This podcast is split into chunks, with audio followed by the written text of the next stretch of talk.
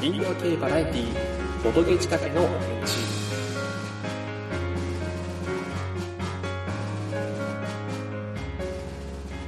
はい。この番組は、ちょっと偏った知識を持つボードゲームショップの店員が、ボードゲームと好きなことについて語る、ややマニアックな番組です。というわけで、皆さん、こんにちは、もしくは、こんばんは。お店でカブラギ P ですか？ボドレ聞いてます、みたいな風に言われると、まあ、嬉しさの前に思考がいつも停止してしまう、カブラギ P です。あの、なんだろうね、そのプライベートの私と、仕事中の私と、あの、ボドレのカブラギ P というのがね、こう3パターンぐらいありまして、そういうね、まあ、切り替えがね、苦手みたいで、その、お店の店員ですっていう状態の時に、ボドレのカブラギ P ですかって言われると、まあ、テンパるよね。なんか、あ、そうなんですかありがとうございます。えーいつも来てくれるんですか？嬉しいです。みたいな、もうちょっとフレンドリーに接してみたいんですけど、いつも、あ、はい、あ、ありがとうございます。みたいなね。いや、本当は嬉しいんですけど、ちょっとそういうところがありますので、なんか、お手あら、お手柔らかにっていうのも変か。はい、そういうことです。さて、今回なんですが、まあ、久しぶりにボードゲームを一つ、えー紹介しようかなということで、まあ、題しまして、カブラギティセレクションというような感じですかね。基本的には初心者からゲーマーでも楽しめる、そんなボードゲームを紹介したいと思います。で、えー現在でも比較的入手可能なゲームから、まあ、チョイスしたいかなと。あのもちろんね、おすすめしたいゲームたくさんあるんですけど、ま聞いて欲しくなった時に、もうそれは手に入りませんっていうのはちょっとなんかね、残念な気持ちになってもらっても困るので、まあ、まだ買えますよというようなものをチョイスしたいと思います。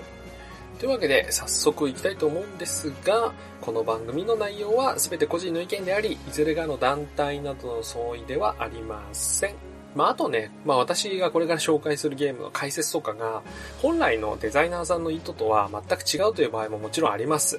個人の意見ですから。その辺はご了承ください。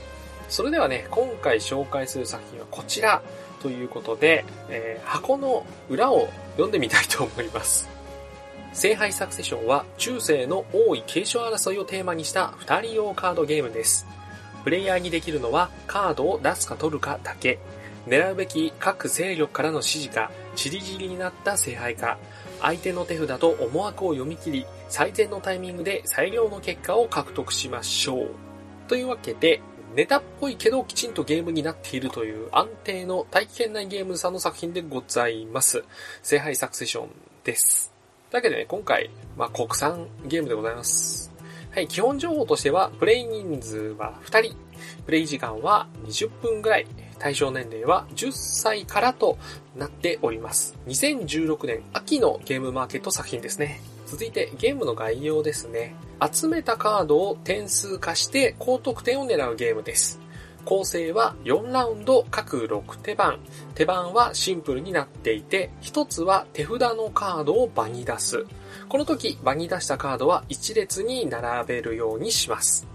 そしてもう一つは列になった場のカードを引き取る。こちらのカードの引き取りは各ラウンドで1回のみ。これを繰り返しつつ多様な得点ルールにあれこれ悩んでいくカードゲームとなっております。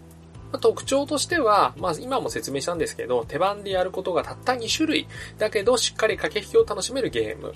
で、値段の方もね、1500円くらいで、えー買えまして、持ち運びもしやすい小箱ですね。で、イラストもね、体験内ゲームズさんではおなじみですね。佃ひなみさんの描かれている、まあ、あの、難しそうに見えないライトなイラスト、重さを感じないというか、ちょっとなんかなんて言ったらいいんだろうな。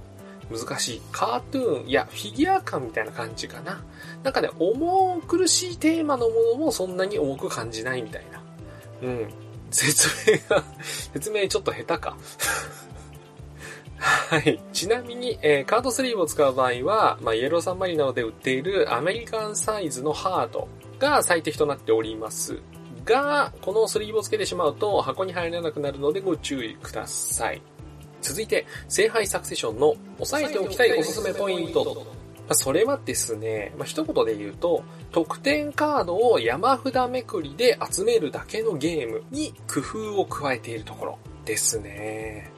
まあ、そうすることによって、シンプルなのに悩ましい駆け引きという、まあ、その ゲーマーにはね、地雷ワードと言われるかもしれない、そんな部分をきちんとクリアしているんですね。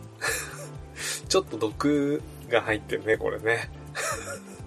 いや、ほんとね、ゲームマーケットとかで、いや、ちょ、ダメだな、ゲームマーケットって言ってしまってもちょっとあれなのか。ね、シンプルなのに悩ましい駆け引きみたいな、あの、そういった宣伝、ゲーマーさんはもはや警戒しちゃうよね。っていうのはまあさておき、で、このおすすめポイントについてちょっと紹介する前に、まあ余談というか、まあ、ちょっと話しておきたいことがありまして、それが、坊主めくりにおける運ゲーム問題ってやつですね。いやー、こういうの話すとちょっとまたね、まあいろいろ物議を醸すかもしれないんですが、まあちょっと余談ですね。で、そもそも坊主めくりって何ですかっていう質問もあるかと思いますので、まあ一応軽く説明させていただきます。はい。ここで1点訂正です。この後なんですが、僕が土天然をやらかしまして、えー、坊主めくりの説明の際にずっと花札と言っているんですが、実際は主に百人一首を使って遊びます。本当に気づかないで、これ、後であの確認のために、ルーシーさんとかすぐるくんに聞かせてあげた時に発覚したんですが、はい、なんかこいつ 間違ってんなって思いながら聞いてください。以上です。戻します。え、花札っていうね、まあ、トランプ、うの花札みたいな、そんな感じで並んでるのかな？僕のイメージではそうです。で、この花札における絵が描かれた札、まあ、絵札ですね。それだけを集めてシャッフルして山札を作ります。で、この山札を順番に1枚めくることで札を集めていくというゲームです。はい。で、めくった時の絵札が男性だった場合は自分の手札になる。次に絵札が僧侶、まあ、坊主ですね。まあ、その場合は自分の手札をすべて捨てる。捨てた札は山札の横に置いておく。そして絵札が女性だった場合は山札の横の坊主で捨てた札の集まりをすべてもらえます。で山札がなくなった時に一番札を持っていた人が勝利というのが、まあ基本的な流れですね。まああの結構これも大富豪とかと一緒で、なんかローカルルールが多いっぽいので、詳細は調べてください。まあ、その山札をめくって、それが男性か女性か、もしくは坊主だった場合に、まあ、それぞれ効果が発揮されて、一番札を持っていた人が勝つよというゲームですね。で、この坊主めくりっていうのはですね、結構ゲーマーさんとかの間だと、面白くないの代名詞で使われがちかななんて思うんですけど、それはなんでかっつ説明ちょっとさせていただきますね。まあ、あの、今、ざっくりとしたルール聞いて、ピンとくる人はピンとくるんですが、自分の戦略が立てられない、運だけのゲームなのではないかと。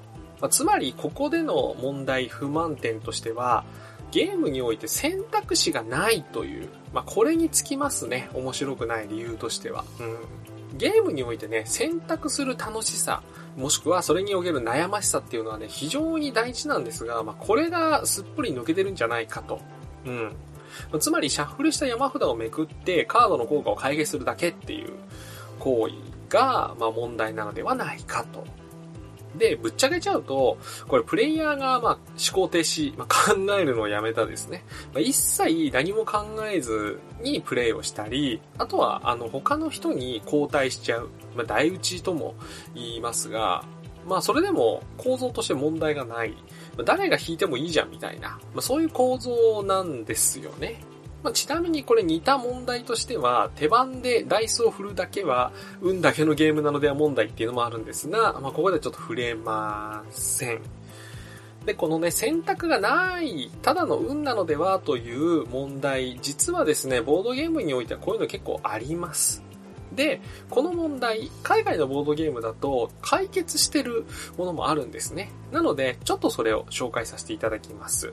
えー、名作ボードゲームのインカの黄金とパンデミック。じゃあまず、インカの黄金なんですけど、これも同じように山札をめくっていくゲームなんですが、その山札めくりという行為に挑戦するかどうかっていうのを選択可能にすることで、チキンレースにした。まあ、これ一つの解決方法ですね。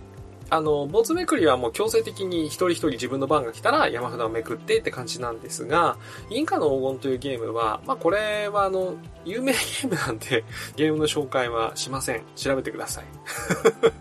で、このインカの黄金というゲームは、昔はダイヤモンドっていう、えー、ゲームで流通してたもののリメイクになります。まあ、遺跡を探検して、失敗、脱出、うまくお宝を持ち帰れるかどうかを挑戦するゲームなんですが、これも山札をめくっていきます。山札をめくって、まあ、宝石が出れば宝石を持って帰れるし、まあ、アクシデントカードみたいなものが出てしまうと、アウト、ドボンしちゃうよというゲームになっております。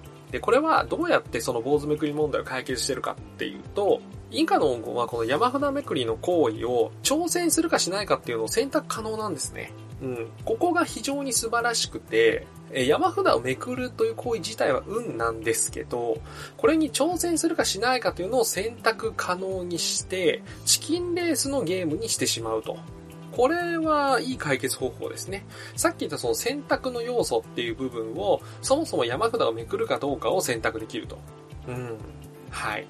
で、もう一タイトル、パンデミック。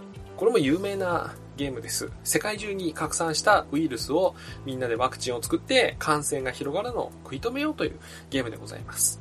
で、このパンデミックっていうのはですね、ウイルスがどこに拡散するかっっていうのが、シャッフルした山札をめくって決めるっていうゲームになっております。なんですが、協力型っていうそもそも斬新なルール。まあ、プレイヤーバーサスシステムですね。そして、えー、セットコレクション要素を入れてカードを集めていく。まあ、ワクチンを作るために必要なカードの色を揃えるっていうのがあるんですね。えー、スゴロクのようで実はダイスを使わないアクションポイント制。1アクション使って移動して、2アクションでウイルスを除去して、みたいな。えー、一人一人にポイントが与えられていて、そのポイントをどう消費するかで行動を決めていくというやつですね。豪華な見た目、まあ、あの、ボードもドーンと入ってて、ウイルスのコマザラザラって入ってるね。まあ、そういった豪華な見た目と、ウイルス、そして世界が舞台というね、深いテーマ性などなど、こういった要素をもうどんどん付け足してしまって、ウイルスの拡散、まあ、メインとなる部分の坊主めくりの運要素っていうのを、そもそももう隠れちゃうよね、ここまで来たら。埋もれさせちゃうっていうね。うん。インカの黄金に関しては工程を一つ足すことで、まあ、シンプルに坊主めくり問題を解決。パンデミックは、坊主めくり要素はそのまま実は残ってはいるのだけど、他の要素をどんどん足すことで、坊主めくりっぽさを、まあ、薄めさせたって感じかな。うん。まあ、どちらもね、非常に面白いゲームなんですが、まあ、これ以上この 2タイトルの説明をし続けると、まあ、あの、終わっちゃうんで、てか終わらないんで、はい、省きます。というわけでね、ちょっと脱線したんですが、ま、本題の聖杯サクセションですよ。はい。先ほど言ったね、得点カードを山札巡りで集めるだけのゲーム。